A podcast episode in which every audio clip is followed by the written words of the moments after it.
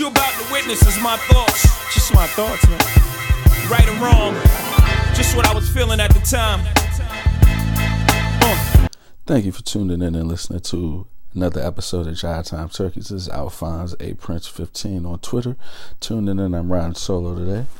Getting ready to give you my quick four things from the NBA Christmas Day games yesterday. So first up, the major thing we have to talk about is the injury to LeBron. Um, if you haven't heard by now, he's day by day, so no major tears with the groin injury. Uh, the st- Lakers still cruise to a blowout win over the Warriors, which I thought was really good because uh, the Warriors had cut it to two, I believe, in the third quarter. Um, and after Bron got hurt, you just wondered who was going to step up and make a play. And to their credit, and the reason why they got him, Rajon Rondo stepped up. He seemed to like get all the the young guys in the areas that they needed to be in, um, made the plays, just kind of took control of the game. So that was good to see. Now, I still don't think the Lakers can do that four out of seven times. Um, so, because, you know, the Warriors, they, they take games off before the first of the year. Not take games off, but they're not in that mode yet. They're still working through some things. Uh, Klay is definitely in a slump, and I mean, Draymond is just terrible right now. I know he's talked about himself, excuse me, about how bad he's been and how he needs to get better, but it's it's a liability. Like he's worse than Harrison Barnes was when they replaced Harrison Barnes. So he definitely needs to get that together. Um, the next thing we want to talk about Rondo's former team, the Celtics, because man, the Kyrie put on the show. So he had 40 points, 10 rebounds, three assists, but really made the major plays in the clutch coming down the stretch for the Celtics, uh, who definitely, I wouldn't say needed the win like it was life or death, but they need to feel good about themselves because they're still trying to work through their issues of having too many players, which seems odd to say, but it's true. Like, Gordon Hayward's still working through his injury, so he does, he comes off the bench, but you still got Hayward, Tatum, uh, Jaylen Brown, Rozier, Marcus Smart, Kyrie. That's just like eight people, and we haven't even gotten to the bigs. Like we haven't even gotten to the Morris twin, Al Horford. Uh, you got the guy Theis. I can't remember his first name, but you got the Theis. That's like 11 players I've named. There's still only 48 minutes in the basketball game. So they needed this win. Um, he hit a couple big threes in overtime as well. So it's just one of those things where Kyrie showed up on a big game, and they definitely need it. Now, I was watching uh watching one of the talk shows this morning.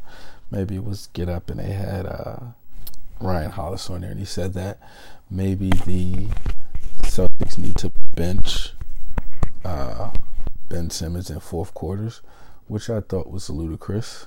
Um, like he's still one of your better players. Like, yes, he needs to grow the confidence to shoot, but to say you need to bench him, that's just crazy talk. So, um, the third game I would definitely like to talk about is uh, James Harden going for 41 against the Thunder. Um, the Thunders were one of the hottest teams coming into the game. I think they won like nine of 11 or something. But in any way, they've been hot. And James Harden went up for 41. I know Westbrook Westbrook missed one a free throw down the stretch, um, which really helped Houston secure the win. But I'm not sold on Houston. Like they just don't look right, and I was never really sold on them just because Harden plays such a weird game. Like I get you want to get to the free throw line, but your whole thing can't be trying to draw fouls, or not in my opinion. It's just not good looking basketball to me. Um, and I think their window might have closed. And I don't. Uh, so here's what I'll say about their series last year. Everyone focuses on the Chris Paul injury, and I get it. Okay, if Chris Paul doesn't get hurt, they probably do win. But for me, like, why are we just focus on the injuries to Chris Paul? Like Iguodala only played two games in that series, and two and a half. He went out in the third game, and they were up two one. So I say if uh, if the uh, I'm drawing a blank, drawing a blank. If Chris, if Iguodala doesn't get hurt, then who's to say they even have, even go seven games? Even matter because Chris Paul gets hurt? Because that's what I noticed that with Iguodala, like it was closer, but the Warriors still had the edge. Now they let Ariza go. The Melo experiment failed, which again I don't think was his fault because he never played defense before. Can't teach him new tricks. Um, it just seems like it's closed. Like they're not even inside the playoff eight right now at West, and I, even if they get inside of it, I don't think they could beat anyone. Like anyone.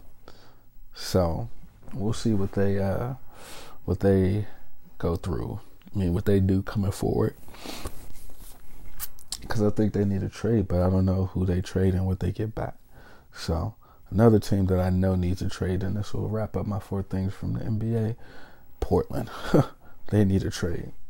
Like last year, they were the three seed, got swept. We know that. This year, they're either they're right outside the the uh, playoff line. And again, even if they get in, does anyone have any confidence in them winning a playoff series, like against anyone?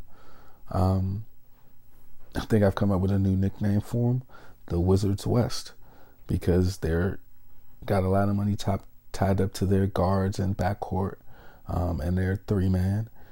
Um, and they can't really have any flexibility, but no one gives them a shot to win anything. Like the only difference between them and the actual Washington Wizards is that they actually like each other. Like Dame and CJ like each other.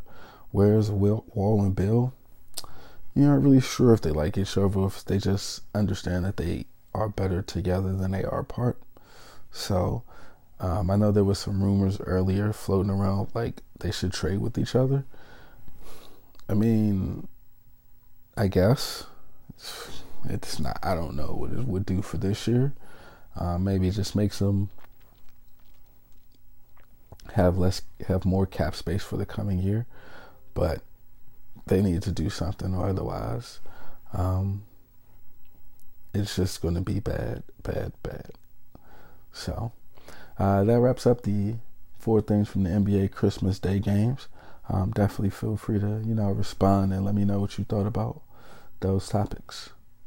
So that wraps up today's edition of Jive Time Turkeys. As I said, I was riding solo just to give you the quick thoughts on the NBA Christmas Day games. Uh, stay tuned as we got the final week of the NFL football season.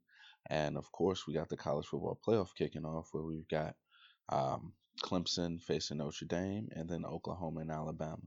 So we're going to put some thoughts up on that very quickly, uh, probably later on today. So I hope you tune in. Till next time, peace.